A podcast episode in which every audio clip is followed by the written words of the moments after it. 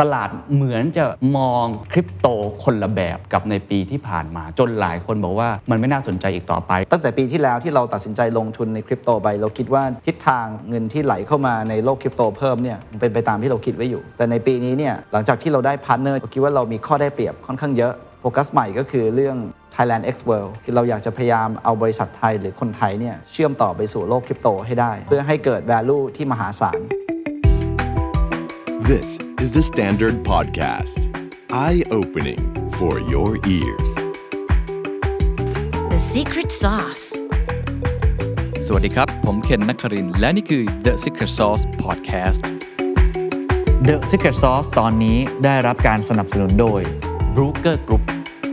What's your secret? ตลาดคริปโตเคอเรนซีตอนนี้ต้องบอกว่าเรียกว่าตลาดหมีนะครับ หรือว่าแบร์มาร์เก็ตราคาของบิตคอยนะครับจาก 60,000 ดอลลาร์ลดลงมาเหลือประมาณ 20,000 ก็ลดลงมาค่อนข้างมาก หลายคนก็คงจะติดดอยกันอยู่นะครับ แต่ไม่ใช่รายย่อยเท่านั้นครับ ตอนนี้กองทุนหรือบริษัทหลายบริษัทที่เข้าไปลงทุนก็ประสบปัญหาเช่นเดียวกัน หลายคนคงจะเห็นข่าวนะครับ ไม่ว่าจะเป็น Micro Strategy ของ Michael Saylor หรือว่า Tesla ของ Elon Musk ก็ประสบปัญหานี้เหมือนกันว่าขาดทุนไปค่อนข้างมากทีเดียว บริษัทไทยก็มีเช่นเดียวกันครับ โดยเฉพาะบริษัทจำกัดมหาชนบริษัทแรกครับ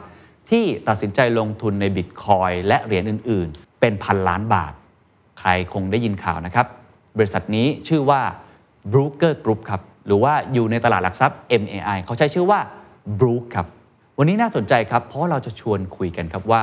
ลงทุนไปเยอะมากแล้วเนี่ย ปัจจุบันตอนนี้เจ็บตัวมากน้อยแค่ไหน หรือจริง ๆ แล้วเขามองว่าก็เป็นสภาวะที่เขาคาดการณ์ไว้แล้วระดับหนึ่ง ผมต้องเท้าความนิดนึงนะครับว่าบริษัท b r o k e r Group นี้ทำธุรกิจเกี่ยวกับอะไร จริงๆเขาทำมาเกือบ 30 ปีแล้วนะครับ เป็นบริษัทให้คำปรึกษาด้านการเงินด้านการลงทุน แต่ว่าไม่ได้เป็น investment banker ไม่ได้เป็นเรื่องของ FA เปรียบเทียบอย่างนี้ครับ เหมือนกับเวลาเราเนี่ยจะไปพูดคุยกับผู้รับเหมาก่อสร้าง บางทีเราไม่ค่อยมีความเข้าใจถูกไหมครับ เราก็ไม่รู้ว่าจะต่อรองราคายังไง จะพูดคุยกับผู้รับเหมาอย่างไร บริษัทบุ๊กเกอร์กรุ๊ปครับก็เหมือนเป็นตัวกลางครับ ที่ยืนอยู่ฝั่งของเจ้าของกิจการหรือว่าผู้ประกอบการ เพื่อที่จะสร้างให้เกิดผลประโยชน์มากที่สุดก่อนที่จะไปคุยกับ FA หรือจะไปคุยกับหน่วยงานอื่น ๆ ก็เรียกว่าเป็นบริษัทที่เอ่อได้รับการตอบรับค่อนข้างดีในตลอดเวลาที่ผ่านมา โดยเฉพาะดีลใหญ่ๆที่เราเห็นกันหรือว่าการ IPO หรือว่าให้คำปรึกษาด้านการเงินในเรื่องอื่น ๆ แต่ในเฟสตอนนี้ที่เขากำลังกระโดดเข้ามาสู่เรื่องของสินทรัพย์ดิจิทัล ไม่ใช่แค่ลงทุนที่ผมบอกเป็นพันกว่าล้านแล้ว ยังเข้าไปลงทุนในหลาย ๆ บริษัทหรือกองทุนที่น่าสนใจ เช่น Binance ครับ ที่เขามีเรื่องของ Lab ในการลงทุนพวกนี้ด้วย หรือว่าทำโปรเจกต์ NFT ในช่วงตลาดแบบนี้ครับ ที่เป็นตลาดที่ผันผวนค่อนข้างมาก หลายคนไม่มั่นใจว่าทางไปต่อ เส้นทางนี้จะเป็นอย่างไร น่าสนใจครับว่าบริษัทนี้มีแนวทางในการลงทุนอย่างไร และอนาคตของบริษัทนี้จะเป็นอย่างไรเขามีคำแนะนำต่อพวกเราหรือผู้ประกอบการอย่างไร ผมพูดคุยกับคุณวริศบูรกุลกรรมการผู้จัดการใหญ่ฝ่ายสินทรัพย์ดิจิทัล บริษัทบรูเกอร์กรุ๊ปจำกัดมหาชนครับ ตอนที่บริษัทบรูคที่ชื่อในตลาดอันนี้นะฮะ เข้าทำการซื้อบิตคอยตอนนั้นผมจำตัวเลขได้อยู่ที่ประมาณ 200 ล้านบาทใช่ไหมตอนนี้น่าจะเพิ่มขึ้นแล้วนะครับประมาณปีที่แล้วเป็นข่าวฮือฮามาก เพราะถือว่าเป็นบริษัทแรก ๆ ของประเทศไทยเรียกว่าบริษัทแรกก็ได้ ที่เข้าไปลงทุนอย่างจริงจัง ผมก็จะเห็นคนจะเมนชั่นถึงบริษัทอย่าง Micro Strategy ของ Michael Saylor หรือว่า Tesla ของ Elon Musk ในตอนนั้นตลาดก็โอ้โหทำกำไรกันมหาศาล แต่มาตอนนี้ครับ ตลาดมันไม่เหมือนเดิมมันเปลี่ยนไป เราก็จะเห็นเลยว่า Elon Musk กับไมเคิลเซเลอร์เนี่ยขาดทุนเยอะมากนะครับ มีตัวเลขขึ้นมาเป็นหลายพันล้านดอลลาร์เหมือนกัน ครับ ผมอยากรู้ว่าตอนนี้บรูคสถานการณ์เดียวกันไหมครับ เอ่อคนละสถานการณ์อย่างสิ้นเชิงแล้วกันครับ เพราะว่าเอ่อการลงทุนของเราเนี่ยเอ่อเป้าหมายที่เราตั้งไว้ในตอนแรกเนี่ยคือเราต้องการเอ่อเป็นเจ้าแรกที่เข้าไปศึกษาเรื่องนี้ โดยที่เราเอ่อ allocate เงินจำนวนหนึ่งเข้าไป แต่กระจายลงไปในหลาย ๆ ตัว แล้วก็เราเน้นเรื่องความแข็งแกร่งของ balance sheet คือไม่ไม่กู้ยืมเงินไปไปลงทุนในเรื่องพวกนี้ ซึ่งจะแตกต่างกับเอ่อบริษัทอื่น ๆ ที่อย่าง MicroStrategy เนี่ยเขา all in มีอะไรมาก็ใส่ใส่ใส่ใส่ไปเรื่อยๆ ซื้อถั่วเฉลี่ยไปเรื่อยๆ แล้วก็มีเงินกู้มหาศาลด้วย ซึ่งตรงเนี้ยเป็นจุดอ่อนที่ใหญ่มากเวลาที่เข้าสู่ตลาดหมีเนี่ยเขาก็เลยจะขาดทุนหนักมากๆ เพราะว่าในบาลานซ์ชีตเขามีเดบเยอะ แต่บาลานซ์ชีตของเราเนี่ยเราค่อนข้างเอ่อตั้งเป้าไว้ชัดเจนว่าเราจะไม่กู้เงินไปลงในเรื่องคริปโต ครับ แล้วเราไม่ซื้อถั่วเฉลี่ยลงด้วย เพราะฉะนั้นเนี่ยเอินเวสเมนที่เราใส่เข้าไปเนี่ย Impact มันก็เกิดขึ้นได้ในระดับหนึ่งเท่านั้น แล้วเราก็พยายามกระจายความเสี่ยงให้มากที่สุด ในขณะเดียวกันเนี่ยเรายังมีธุรกิจหลักเป็นที่ปรึกษาธุรกิจอยู่ ครับ ซึ่งตรงเนี้ยยังสามารถ generate รายได้ให้เราได้ แล้วเรามีการลงทุนในเรื่องอื่น ๆ ด้วยครับ อืมเพราะฉะนั้นเล่าให้คุณผู้ฟังฟังนิดหนึ่งหรือว่านักลงทุนเองว่าบริษัทอยู่ในตลาดหลักทรัพย์นะฮะ ครับ สถานการณ์เป็นยังไงครับ พอร์ตที่เราเข้าไปลงทุนมันขาดทุนไปเท่าไหร่ แล้วเราคาดการณ์ในอนาคตจะเป็นยังไงทางผู้บริหารมีการคำนวณเฮ้ยชะลอก่อนตอนนี้ยังไงดียังไงครับ ครับ ถ้าพูดในภาพกว้างนะครับ ครับ ก็คือเออที่บริษัทได้ลงทุนไปเนี่ยจริง ๆ ก็ต้องต้องให้ดูในงบการเงินที่เปิดเผยเนี่ยครับว่าว่ามีผลขาดทุนอะไรยังไง ที่จะเกิดขึ้นเท่าไหร่ใน ครับ ในช่วงควอเตอร์สอง ครับ ส่วนควอเตอร์แรกเนี่ยก็ก็ประกาศออกไปแล้ว จริง ๆ มีมีประกาศว่ามีกำไรส่วนหนึ่งเกิดขึ้นจากการเอ่อเทรดดิจิทัลแอสเซทไป ครับ เอิ่มแต่ในเชิงกลยุทธ์เนี่ยคือจริงๆ ในช่วงเนี้ยบริษัทยังมีทรัพย์สินเหลืออยู่ค่อนข้างเยอะ ซึ่งแน่นอนว่าส่วนที่เราลงสินทรัพย์ดิจิทัลไปแล้วเนี่ยเราไม่ได้จะไปถัวเฉลี่ยเพิ่ม ครับ แต่ว่าเราอ่านสถานการณ์ว่าณตอนนี้เนี่ยมันเป็นช่วงที่มีหลาย ๆ กองทุนกำลังล้ม เพราะว่าสถานการณ์คริปโตเนี่ยมันมีหลาย ๆ เหตุการณ์ที่ทำให้เกิดแพนิคในตลาด แต่ว่าภาพรวมที่เรามองเนี่ยมันคือการเอ่อ deleverage ตลาดก็คือเห็นได้ชัดว่าบริษัทอย่าง MicroStrategy ที่กู้เงินมาเยอะมาก หรือกองทุนใหญ่ ๆ ที่กู้เงินมาเยอะในการลงทุนเรื่องพวกนี้ หรือบางทีใช้เหรียญผิดประเภท ก็คือเอาเหรียญที่ได้มาจากลูกค้า ครับ ในแพลตฟอร์มเนี่ยเอาไปลงทุนอย่างอื่นต่อ แล้วก็ไปกู้เงินเพิ่มด้วย พฤติกรรมพวกนี้คิดว่าในโลกของคริปโตเนี่ยเอ่อเป็นอะไรที่ไม่ยั่งยืน เราว่าไม่ได้รับการสปอร์ตจากเอ่อภาพรวมของโลกคริปโต จริง ๆ เราอยากจะโตอย่างช้าๆ ครั ค่อย บ ๆ เพิ่ม adoption การที่เรา aggressive เกินไปแล้วไปกู้เงินเยอะๆเนี่ยสถานการณ์เวลามันแกว่งเยอะๆเนี่ยการถูก stop hunt liquidation hunt เนี่ยก็จะเป็นเรื่องที่เกิดขึ้นปกติ ก่อนหน้านี้อาจจะเกิดกับรายย่อย แต่ตอนเนี้ยมันเป็นตาของรายใหญ่แล้ว ที่โดนทีหนึ่งเป็นเป็นแสนล้าน แล้วก็กระทบไปทั่วทั้งตลาดคริปโต ครับ ในฝั่งเราเนี่ยเราไม่ได้มีเดบเพราะฉะนั้นเนี่ยสต็อปฮันเรายังไงก็ไม่โดนเอ่อในทางตรงข้ามเนี่ยในช่วงนี้เนี่ยเรามองว่าเป็นโอกาสที่ค่อนข้างดีเลยสำหรับเอ่อ M&A ดีๆ หรือการลงทุนในโปรเจกต์ที่ยังไม่ได้ listing คือทีม incubator ดีๆ ที่โปรเจกต์น่าสนใจ แล้วน่าจะมี innovation ที่เอ่อช่วยให้ crypto adoption เกิดขึ้นได้จริงเนี่ย ครับ valuation ในปีนี้เนี่ยจะไม่เหมือนปีที่แล้วเลย เพราะว่าเราเข้าสู่ช่วงตลาดที่ volatility สูงเป็นตลาดขาลง ถ้าเป็นปีที่แล้วเนี่ยเราหามาหลายโปรเจกต์เนี่ยทุกคน valuation premium สูงจนไม่สามารถลงอะไรได้เลย ครับ ซึ่ง apply กับกองทุนต่างๆ ทั่วโลกด้วยว่าเงินมันเยอะมากแล้วโปรเจกต์ต่างๆเนี่ยเขาเรียกพรีเมียมเยอะ ครับ มาถึงจุดนี้เนี่ยพรีเมียมมันลดลงไปมหาศาล แล้วโปรเจกต์ดีๆเนี่ยมันเริ่มชัดขึ้นเรื่อยๆ เพราะว่าถ้าโปรเจกต์มันไม่ดีจริงเนี่ยรถแมพมันดูไม่ sustainable เนี่ยก็จะไม่ได้รับเงินจาก VC หรือว่าเอ่อ incubator program ดีๆ ครับ ผมถามอย่างนี้ได้ไหมครับ ว่าใครที่ลงทุนในปีที่แล้วนะครับก็ต้องบอกว่าติดดอยกันหมดถูกไหม ครับ เพราะตอนนี้ตัวเลขมันลงไปต่ำมากบิตคอยราคาหมื่นเจ็ดสองหมื่นดอลลาร์ ผมเองก็ลงไปในปีที่แล้วบ้างเหมือนกันบรู๊คก็ลงไปในช่วงนั้นไม่ติดดอยหรอกครับ แน่นอนว่าในงบการเงินเนี่ยเราชี้แจงมาแล้วว่ามันมีผลขาดทุนเกิดขึ้นจากการ ค ล รับ งทุนในสินทรัพย์ดิจิทัล แต่เงินที่เราลงไปเนี่ยอย่างที่บอกเราลงแบบฟิกซ์ไม่ได้ถั่วเฉลี่ยซื้อเพิ่ม เพราะฉะนั้นช่วงที่มันขึ้นไป 60,000 ตก ครั มา บ ห้าหมื่นสี่หมื่นเนี่ยเราไม่ได้ทำอะไรเพิ่ม เพราะว่าเป้าหมายเราคือประกาศให้ทั้งโลกรู้ว่าเรากำลังสนใจเรื่องนี้และศึกษาเรื่องนี้อยู่ การที่เรา allocate ทรัพย์สินเนี่ย ครับ เกือบ 50%ณตอนนั้นเนี่ยคือปี 2020 เนี่ยเอ่อเข้าไปลงเนี่ยทำให้เราได้เอ่อ global recognition จากแบรนด์ทั่วโลกทำให้เราสามารถไปคุยกับกองทุนใหญ่ ๆ คุยกับบริษัทใหญ่ ๆ อย่าง Binance ได้ทำให้เขามีความสนใจในตัวเรา เพราะตอนนั้นเนี่ยสื่อต่างประเทศทุกคนก็ cover เลยว่าเอ้ยบริษัทในไทยอันเนี้ยเนี่ยเขา aggressive กับเรื่องคริปโตมาก ครับ แต่ในหลักความเป็นจริงเนี่ยคือเรารู้แล้วว่าเงินที่เรา allocate ตรงเนี้ยเป็นระยะยาวที่เราสามารถเอ่อควบคุมความเสี่ยงของบริษัทได้ เพราะบาลานซ์ชีเราค่อนข้างแข็งแรง เราเลยไม่ห่วงตรงนี้ ในทางกลับกันเนี่ยแบรนดิ้งที่ได้เนี่ยเราคิดว่าค่อนข้างเอ่อเป็นไปตามเป้าของเรามาก เพราะในตอนสุดท้ายเนี่ยเราก็ได้พาร์ทเนอร์ใหญ่ ๆ มากมายที่เข้าไปอยู่ในเอ่อ business relationship ของเรา ครับ เรามีทำโปรเจกต์ NFT ทำเอ่อ investment ในกองทุนเอ่อ Binance Lab อย่างเงี้ย ครับ ซึ่งเรามองว่าเป็น opportunity ที่คงเกิดขึ้นไม่ได้ถ้าเราไม่ได้ลง ครับงั้นผมถามอย่างนี้ได้ไหมครับ สรุปแล้วที่เราเข้าไปลงทุนเนี่ยไม่ได้หวังเพื่อตัวเลขด้านกำไรอย่างเดียว เพราะที่ผมดูเหมือนต้องการแสดงสัญญลักษณ์บางสิ่งบางอย่าง เพื่อเปิดประตูไปสู่การลงทุนโปรเจกต์อื่น ๆ ผมเข้าใจถูกไหมฮะ แต่ว่าเราลงทุนในพอร์ตเรา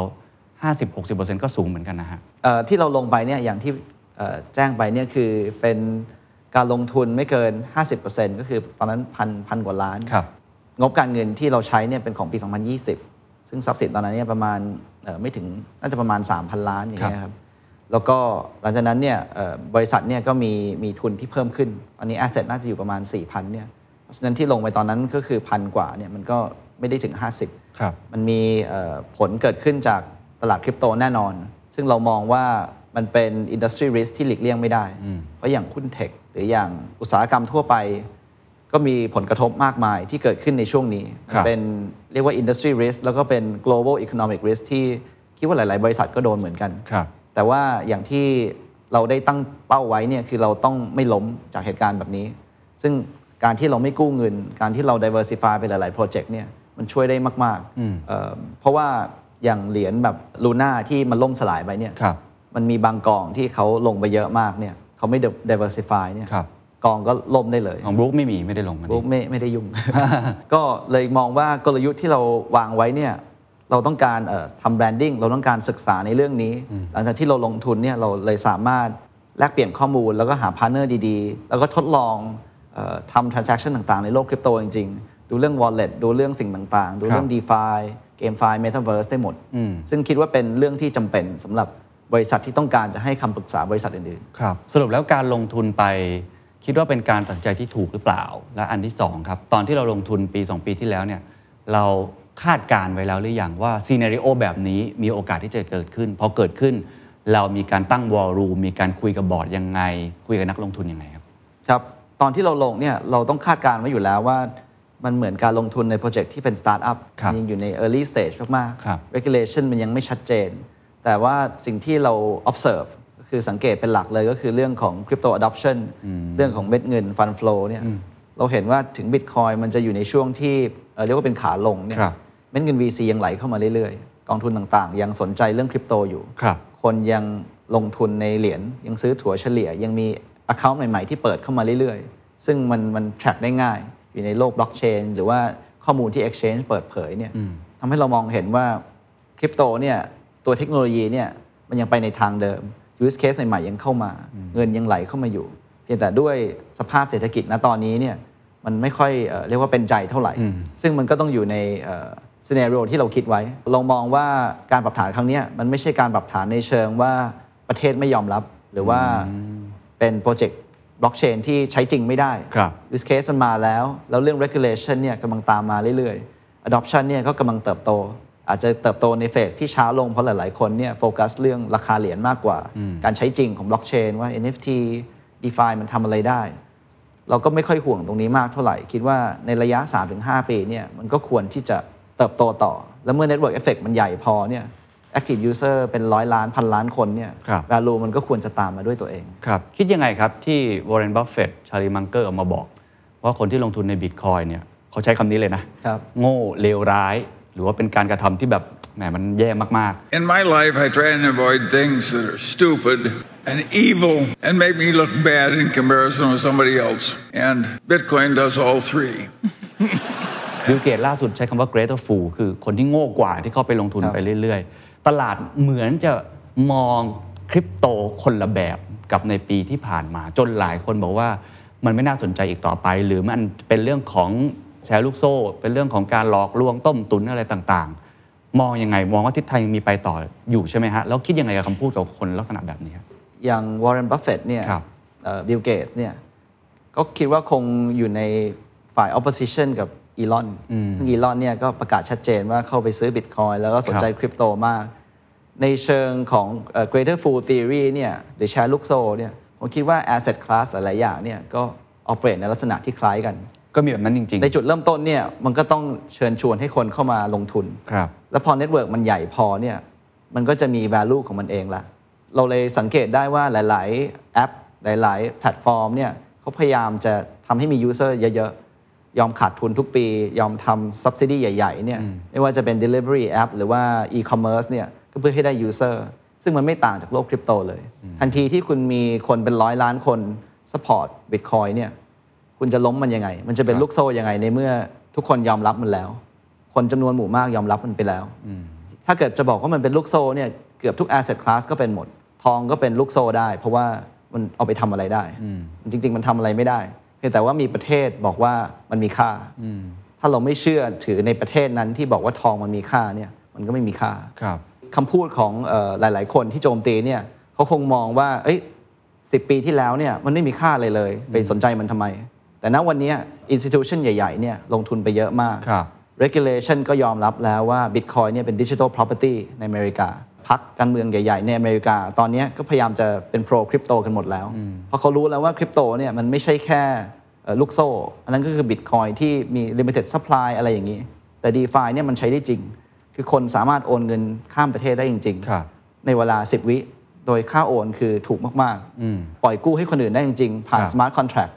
คือ use case มันค่อนข้างชัดเจนแล้วว่ามันมันมีมหาศาลนะครับ อืมแต่ก็มีหลายคนนักวิเคราะห์ก็มองอีกแบบเหมือนกัน ผมขออนุญาตชวนคิดแล้วกันเนาะเหมือนได้ดิสคั ครั ส บ ได้ดีเบตกันนะครับ เพราะว่าช่วงนี้มันเป็นตลาด crash อยู่คนก็หลากหลายมุมมองมาก ๆ มุมหนึ่งก็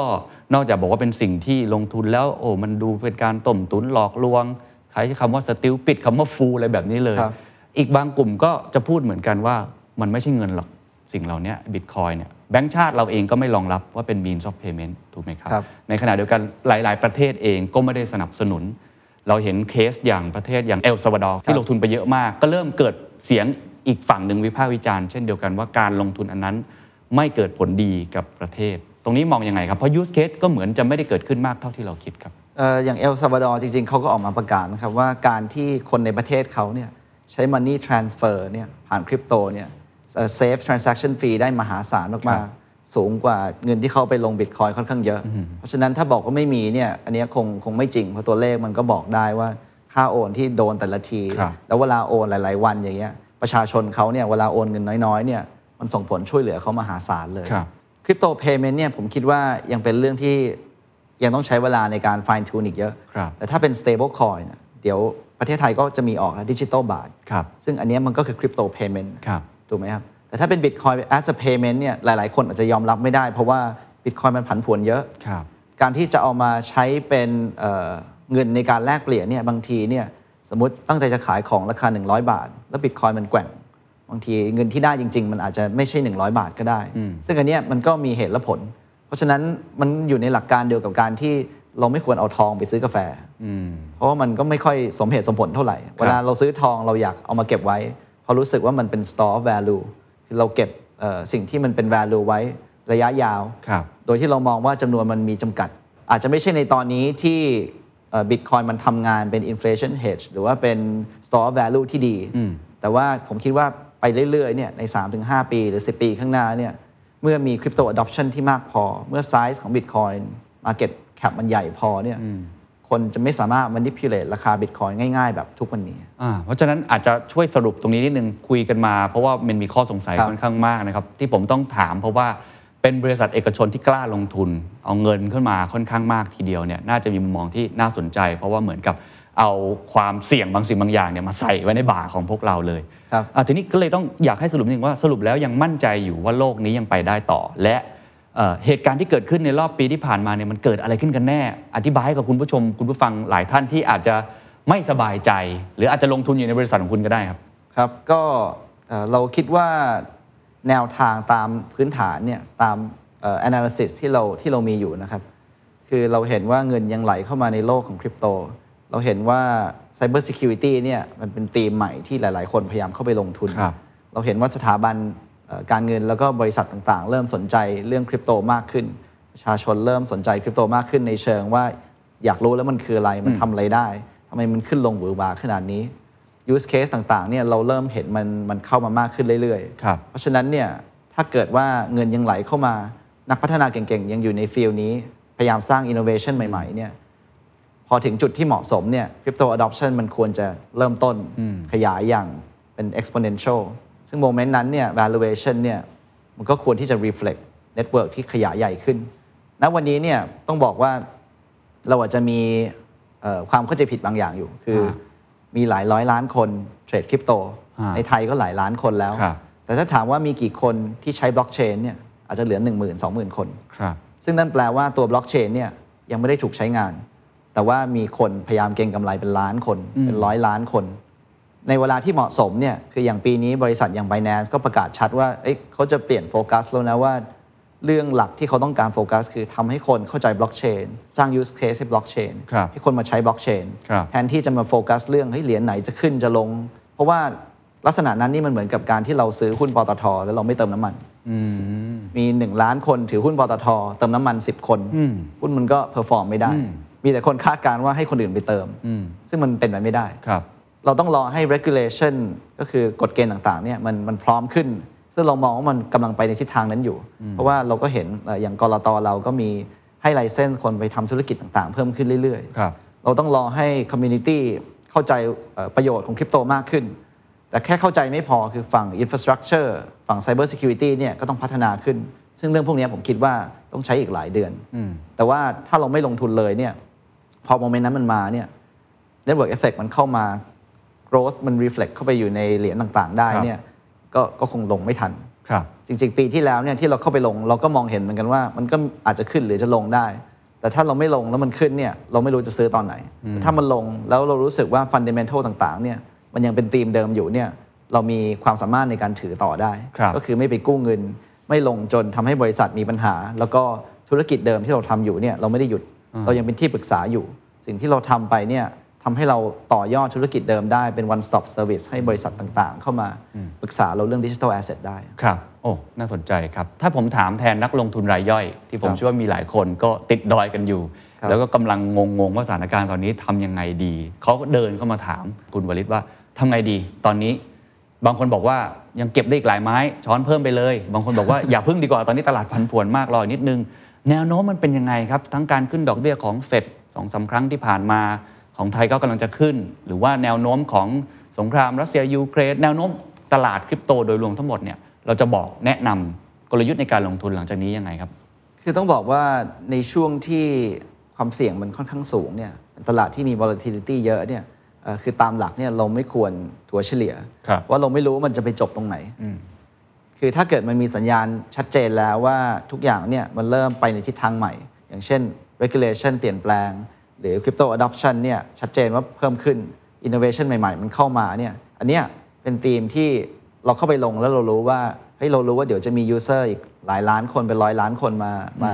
ใช้ service ตรงนี้ ครับ มันจะมี value แต่ถ้าบอกว่าซื้อถั่วเฉลี่ยเนี่ยในตลาดที่ไม่ค่อยดีเนี่ยคือไม่มีใครพิจิตได้ว่ามันจะจบตรงไหน เพราะฉะนั้นเนี่ยเอ่ออย่างบริษัทเราเนี่ยเราก็ไม่ค่อยแนะนำการการถั่วเฉลี่ยเท่าไหร่ เพราะว่าเราไม่เข้าใจว่าจุดจบมันจะเป็นยังไง แล้วภาพที่มันเป็นแมกโรมันมีหลายปัจจัยมาก มันค่อนข้างควบคุมได้ยากเอ่อณตอนนี้เนี่ยเรามองสถานการณ์ว่านอกจากปัจจัยภายนอกเนี่ยของของโลกเรื่อ ค ง รับ ดอกเบี้ยเรื่องสงครามเนี่ยในโลกคริปโตเองเนี่ยมีการใช้เงินกู้ค่อนข้างเยอะ อ๋อ มาก ๆ แล้วก็มีหลาย ๆ บริษัทที่เหมือนเอาเงินฝากที่ลูกค้าเอามาฝากในแพลตฟอร์มเนี่ยเอาไปทำอย่างอื่นต่อ ครับ เพื่อให้เกิดประโยชน์ ซึ่งลักษณะการกระทำพวกเนี้ยเอ่อมันเป็นการกระทำที่คริปโตคอมมูนิตี้มองว่ามันไม่มันไม่ sustainable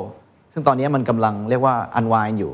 คือคนที่กู้เงินเยอะ ๆ เนี่ยก็มีกองทุนที่ที่ล้มไป คนที่ลงทุนในรูปแบบที่เสี่ยงเกินไป หรือเอาเงินของลูกค้าไปใช้ทำอย่างอื่นเนี่ย ก็จะมีหลาย ๆ กองที่ประสบปัญหาหนักมาก แล้วภาพมันจะชัดเจนว่า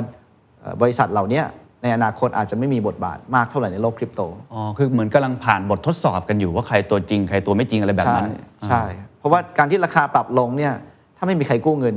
แล้วมันเป็นธีมใหญ่อยู่แล้วว่าทุกคนถือเหรียญยาว ๆ เนี่ย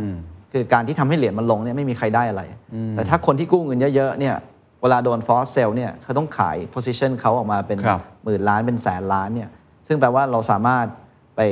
ทำให้บริษัทเหล่านี้เจอปัญหา แล้วต้องโดนฟอสเซลขายแอสเซทออกมาในราคาที่เขาไม่อยากขายได้ ซึ่งคิดว่าเรากำลังเจอสถานการณ์แบบนี้อยู่ ไม่ว่าจะเป็นเอ่อกรณีของ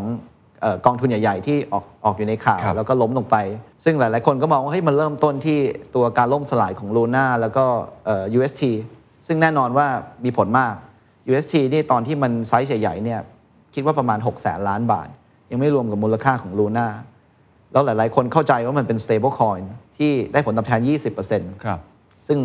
จริง ๆ แล้วเนี่ยมันคือโปรเจกต์ของคริปโตคอมมูนิตี้ว่าอยากจะสร้างเหรียญที่มันนิ่ง ๆ โดยที่ไม่ไปยุ่งกับโลกแห่งความเป็นจริง แล้วก็ใช้สูตรฟอร์มูลาผูกเข้ามา มันเป็นเรื่องที่ใหม่มาก ๆ มันไม่เหมือนกับ USDC USDT ที่เอาเงินเอ่อหนึ่งดอลลาร์มาแบ็กจริง ๆ ครับ เพราะฉะนั้นการทดสอบเรื่องใหม่ในโลกคริปโตเนี่ย มันก็ต้องมีความเสี่ยงอยู่แล้ว ดอกเบี้ยมันเลยเป็น 20%แต่ถ้าเกิดเราศึกษาไม่พอเนี่ยเราก็จะมองว่าเฮ้ยอันนี้เหมือนจะเป็น stable coin อันนี้ได้รับความนิยมเนี่ยดอกเบี้ย 20%เนี่ยคุ้มหลายๆกองต้องเข้ามาลง ยิ่งเห็นตัวเลขเป็นแสนล้านที่ไหลเข้ามาเนี่ยทำให้ยิ่งรู้สึกว่ามันต้องปลอดภัยแน่ๆทั้งที่ในในความเป็นจริงเนี่ยมันจะมีความเสี่ยงต่างๆ แอบอยู่ ฮะ แต่ว่าไม่ไม่ใช่ว่าคนที่เข้าไปลงทุนเนี่ยเขาตัดสินใจไม่ถูกต้องนะครับเพราะว่าถ้าเกิด stable coin ตัวเนี้ยฟอร์มูล่าเนี้ยมันใช้ได้จริงเนี่ยมูลค่าของเหรียญเนี่ยมันต้องเพิ่มขึ้นได้อีกเยอะจริง ๆ ครับ แต่ว่ามันแค่ไม่ผ่านการทดสอบในในรอบนี้ เนื่องจากมูลค่าของลูน่าที่เอามาซัพพอร์ต UST เนี่ยในช่วงตลาดหมีเนี่ยมันมันลดลงไปเยอะ ครับ จนเรียกว่า UST มี 6 แสนล้านเนี่ยลูน่านี่อาจจะเหลือไม่ถึง เพราะฉะนั้นมันจะค้ำกันยังไง ให้ทุกคนมั่นใจว่าราคาไม่แกว่ง พอมันไม่มีภาพนั้นเกิดขึ้นเนี่ยคนที่รู้ตัวก่อนบางทีเขาก็ชิงชิงขายก่อนนะครับหนีตาย ครับ ทำให้เกิดหลาย ๆ สถานการณ์ แล้วก็หลาย ๆ คนก็คงมองว่าเฮ้ยสิ่งนู้นสิ่งนี้มันเกิด แต่ว่าหลัก ๆ คือโลกคริปโตหาแนวทางใหม่ในการสร้าง stable coin แล้วว่า แล้วมันออกมาไม่สำเร็จ มูลค่ามันเลยดิ่งทีเดียวเลย ไม่เหมือนโปรเจกต์คริปโตอื่นๆ ที่จะค่อย ๆ ไหลลงตามฟันเดเมนทัลต่างๆ อันนี้มันคือทำได้กับทำไม่ได้ stable coin นี้ทำไม่ได้เนี่ยก็เลยส่งผลกระทบไปทั่วคริปโตเชนแล้วดันเป็น stable coin ด้วยทำให้หลาย ๆ กองที่คิดว่าพาร์ทนี้คือเงินเซฟเนี่ยอยู่ดีๆ ก็โดนไปเนี่ย ครับ ก็คือเจ็บมาก อ่าแนวโน้มหลังจากนี้เป็นยังไงครับ ทางบริษัทมองยังไงต่อ ตลาดหมีจะอีกนานไหมครับ ถึงจุดต่ำสุดหรือยังครับ ผมคิดว่าปัจจัยเรื่องดอกเบีย้ยแล้วก็เรื่องสงครามเนี่ยมีมีผลส่วนหนึ่ง แต่ถ้าเป็นในมุมของฝั่งคริปโตเองเนี่ยอาจจะต้องมีช่วง uncertainty อีกสักพักหนึ่ง เพราะว่าตอนเนี้ยเรายังเห็นอยู่ว่าหลาย ๆ กองเนี่ยเราไม่รู้ว่าเขาได้รับผลกระทบหนักแค่ไหนจากตัวลูน่าและนอกจากนี้ยังมีอีกสถานการณ์ที่เป็นตัวสเต็กอีเธเรียมที่หลุดเพก ครับ ซึ่งตอนแรกหลาย ๆ คนก็กลัวว่าเฮ้ยจะเป็นลูน่าหรือเปล่า แต่จริง ๆ เนี่ยเอ่อผมก็ได้มีเหมือนพยายามให้ข้อมูลตรงนี้แล้วว่ามันไม่เกี่ยวกันเลยสเต็กอีเทเรียมกับอีเทเรียมเนี่ยมันได้หนึ่งต่อหนึ่งไม่ได้ไปยุ่งกับเรื่องอื่น สูตรมันตายตัวมาก ๆ แล้วระบบไม่ได้มีปัญหาอะไร เหตุผลเดียวที่มันหลุดออกจากเพกหนึ่งต่อหนึ่งเนี่ยเป็นเพราะสภาพคล่องกองทุนใหญ่ ๆ ที่สมมติขาดทุนจากลูน่า ครับ หลายหมื่นล้านเนี่ยเขาต้อง เรสเงินไปคืน หรือเรสเงินสร้าง collateral เพิ่มไม่ให้โดน liquidate ทั้งกองเนี่ยเขาต้องขายสเต็กอีเทเรียมในราคาที่มันไม่แพงแล้วเขารู้สึกขาดทุนแบบ 5-6% 7-8%เนี่ยโดยไม่มีทางเลือก แต่ณตอนนี้เนี่ยเมื่อสถานการณ์มันเริ่มเอ่อผ่านไอ้ช่วง margin call ณเวลานั้นไปเนี่ยจะเห็นว่าสเปรดระหว่างสเต็กอีเทเรียมกับอีเทเรียมมันเริ่มเข้ามาใกล้ขึ้นเรื่อยๆ ครับ แต่มันคงยังไม่เป็นหนึ่งต่อหนึ่งเพราะว่าหลาย ๆ นักลงทุนยังคงไม่มั่นใจว่าเอ๊ะสภาพคล่องตอนนี้เนี่ยมันแก้ได้จริง ๆ หรือเปล่า หรือว่าหลาย ๆ กองกำลังรอล้มอยู่ อืม เข้าใจครับ ถ้างั้นถามกลยุทธ์ของทางบรูคในแง่ของการลงทุน ผม ครั เมื่ บ อกี้เราคุยส่วนใหญ่เนี่ยจะเป็นของภาพรวมบริษัทเนาะว่า ครับ เอาเงินอ่ามาลงทุนเท่าไหร่ พยายามดูบาลานซ์ชีตแล้วก็มองในแง่ของเป้าหมายในแง่ของแบรนดิ้งหรือว่าเปิดประตูไปสู่การหาพาร์ทเนอร์ใหม่ๆด้วย ซึ่งเดี๋ยวเราจะคุยต่อไป แต่ถ้าเอาแบบเพียวๆไปเลย asset allocation เราลงเหรียญไหนบ้าง ลงแบบไหนรายได้ที่เรามองเอาไว้มองยังไงอะไรอย่างเงี้ยครับ ครับก็ต้องเริ่มจากปีที่แล้วก่อน ครับ ปีที่แล้วเนี่ยทิศทางของเราคือลงทุนในดิจิทัลแอสเซทโทเค็นที่น่าจะได้ประโยชน์จาก Network Effect ให้มากที่สุด ซึ่งส่วนใหญ่จะเป็นเหรียญใหญ่ๆ เหรียญ d e f าใหญ่ ๆ แล้วก็เหรียญโปรโตคอลใหญ่ ๆ ที่แบบเป็นเหรียญเชน อย่างเช่น Ethereum, Binance, Solana พวกนี้นะครับ แล้วก็ Bitcoin อืม ในปีนี้เนี่ยทิศทางเราเนี่ยด้วยสภาพตลาดนี้เนี่ยเรามองว่าเราต้องไปหาโปรเจกต์ที่ยังไม่ได้ list อยู่ในเอ่อ exchange ต่างๆ อ๋อเหรอ ซึ่งเรา ครับ ทำผ่านเอ่อที่ประกาศข่าวไปไม่นานมานี้ก็คือลงทุนในกองทุน Binance Lab เนี่ย ครับ อเป็นกองทุนที่ตั้งใจจะหาโปรเจกต์ที่มี innovation ที่ดี มีทีมที่แข็งแกร่งเนี่ยที่คิดว่าจะสามารถเข้ามาเปลี่ยนแปลงโลกคริปโตได้ ให้มี adoption มากขึ้น ให้มีความปลอดภัยมากขึ้น โปรเจกต์พวกเนี้ยผมคิดว่าในช่วงเวลานี้เนี่ย valuation ที่จะเข้าลงทุนได้เนี่ยมันจะสมเหตุสมผลมากขึ้นเยอะ แล้วทีมเก่งๆเนี่ย คือต้องเก่งจริง ๆ ถ้าไม่เก่งจริงเนี่ยจะหาฟันดิ้งได้ยากมาก ๆ ถ้าเราลงทุนร่วมกับพาร์ทเนอร์ระดับ global ใหญ่ ๆ ได้เนี่ยคิดว่าหลาย ๆ โปรเจกต์เนี่ยในอีกปี 2 ปีข้างหน้าเนี่ยศักยภาพในการเติบโตจะค่อนข้างดี แล้วที่พิเศษคือนักลงทุนทั่วไปเนี่ยคงจะลงทุนในเรื่องพวกนี้ไม่ได้ เพราะว่าต้องรู้ว่าโปรเจกต์ทำอะไร ครับ โปรเจกต์จะส่งผลกับโลกคริปโตยังไง ความปลอดภัยสูงแค่ไหน คือมีปัจจัยแบบหลายสิบอย่าง ต่อให้รู้อยากไปซื้อจริง ๆ มันยังไม่ list ในตลาดก็ซื้อไม่ได้อีก ก็เป็นหน้าที่ของของเราเนี่ยที่จะใช้แบรนด์ที่เราอุตสาห์สร้างมาจากปีที่แล้วเนี่ยไปคุยกับโปรเจกต์โอเนอร์พวกนี้ แล้วก็จ จริง ๆ เราต้องพยายามช่วยเขาให้เข้าใจโลกคริปโตมากขึ้นด้วยความรู้ทางการเงินของเราด้วย ไปช่วยโปรเจกต์พวกเนี้ยให้สามารถเอ่อพัฒนาโปรเจกต์ให้ดียิ่งขึ้นใน valuation ที่เหมาะสมเนี่ย ครับ แล้วก็พาเขาเติบโตไปในช่วงปี 2 ปีข้างหน้าได้ เหตุผลที่ไม่ลงทุนในเอ่อเหรียญที่อยู่ในตลาดแล้ว แต่เลือกไปอยู่นอกตลาด หลักๆ นอกจากเรื่อง valuation อะไรต่างๆ แล้ว ไม่ไว้ใจในตลาดแล้วหรือเปล่าครับเกี่ยวไหมครับ อ๋อไม่เกี่ยวครับไม่เกี่ย ครั ว บ คือเหรียญที่อยู่ในตลาดเนี่ยเรามี exposure อยู่แล้วนะครับ ครับ เพราะฉะนั้นตามหลัก asset allocation เนี่ยมันก็ควรจะมีเอ่อเปอร์เซ็นต์ที่เหมาะส แต่ ม ไม่ใส่เพิ่มแล้วในตลาด ใช่ใช่เพราะว่ามันเป็นเป้าตั้งแต่ปีที่แล้วแล้วครับ อ๋อ เพราะฉะนั้นจะขึ้นหรือจะลงเนี่ยเราไม่กะจะเปลี่ยน investment portion ในบริษัทอยู่แล้ว อ๋อ ยังไงธุรกิจหลักเราคือที่ปรึกษา ครับ เอ่อให้บริษัทต่างๆ เราต้องการโน้ตฮาวเราต้องการแบรนดิ้งเราต้องการ expertise ตรงนี้ ซึ่งเราบรรลุตรงนั้นไปแล้ว เพราะฉะนั้นเนี่ยการที่เรายังมี investment อยู่ในคริปโตโทเค็นต่างๆ อยู่เนี่ยมันคือการเรียกว่าแสดงความมั่นใจว่าคริปโตเนี่ยเทคโนโลยี use case เนี่ยมันกำลังจะมา ครับ regulation มันกำลังจะเปิด แล้วเรามองว่าในระยะยาวเนี่ย value ของโทเค็นพวกเนี้ยยังมีอยู่ เพราะว่าจากทุกอย่างที่เรา track มาเนี่ยเรามองไม่เห็นว่าทุกอย่างเนี่ยมันเป็นลูกโซ่มันเป็นสแกม คือคนเอามาใช้จริงได้ เราก็ลองใช้จริงมันใช้ได้ ในอนาคตสิ่งที่ใช้ได้เนี่ยจะกลายเป็นใช้ดี จนหลาย ๆ คนอยากมาใช้ ต้องรอ regulation ต้องรอ cyber security ต้องรอ community ของคนในไทย และคนทั่วโลกให้เข้าใจ use case มันมากขึ้นเฉยๆ ครับ แต่ว่าที่บอกว่าเฮ้ยเราจะไม่ลงเหรียญที่ลิสต์ในตลาดเลยเนี่ยจริงๆก็ก็ไม่ถูก ฮะ คือถ้าโอกาสที่เหมาะสมมันมาเนี่ยเราก็สามารถที่จะ reallocate การลงทุนเราได้ แล้วก็หลักๆ message ที่อยากจะสื่อสารเนี่ยคือเราอยากลงทุนในโปรเจกต์ที่เอ่อยังไม่ได้ list เนี่ยเพราะว่าเรารู้สึกว่าเราได้ access ในโปรเจกต์พวกเนี้ยผ่านพาร์เนอร์ใหญ่ๆ ซึ่ง valuation มันจะน่าดึงดูด ครับ กว่า แล้วเวลาที่มันทำสำเร็จเนี่ยได้ synergy จากพาร์เนอร์ต่างๆ เข้ามาเนี่ยมันจะเป็นเหมือนโลก VC ที่เอ่อในสมัยก่อนก็คือเป็น VC ทั่วไปเนี่ย ครับ เอ่อ valuation เวลามันเติบโตเนี่ยมันขึ้นได้เร็ว แต่ในโลกคริปโตเนี่ยมันขึ้นได้เร็วกว่ามาก เพราะว่าทั้งโลกมันเชื่อมต่อกัน แล้วถ้าเป็นพาร์เนอร์ใหญ่ ๆ เข้ามาสนับสนุนเนี่ย user จาก ไม่กี่ร้อยคนเนี่ยมันขึ้นเป็นแสนคนเป็นล้านคนได้ในเวลาไม่ถึงปี listing ก็ทำได้เร็วมาก ๆ เพราะว่าออกเหรียญได้ แต่ว่า time horizon ในการลงทุนจะไม่เหมือน private equity ที่อาจจะต้องรอ 4 ปีถึง 8 ปี อันนี้ 6 เดือนหรือปีหนึ่งบางทีเห็นผลแล้ว ซึ่งในบล็อกของ Binance เนี่ยก็มีเขียนหลาย ๆ เคสที่เขาท ครับ ำไม่ว่าจะเป็น Axie Infinity Polygon หรือตัวล่าสุดที่วิ่งเราได้เงินนี่ก็ Step N เนี่ยเขาก็ประกาศว่าเขาเข้าไปลงทุนเหมือนกัน เหรียญมัน ICO ไปที่ 1 สตางค์มั้งครับให้ให้กับคนที่อยู่ใน Binance เนี่ยมันขึ้นไปถึง 4 เหรียญตอนนี้รู้สึกอยู่ประมาณ 90%ซึ่งแปลว่าคนที่ได้ ICO โคต้าไปตอนนี้ได้ตั้ง 90 กว่าเท่าทั้งที่โปรเจกต์เนี้ยระยะเวลาสั้นมาก ครับ ๆ น่าจะปี 2 ปีไม่เกิน ครับ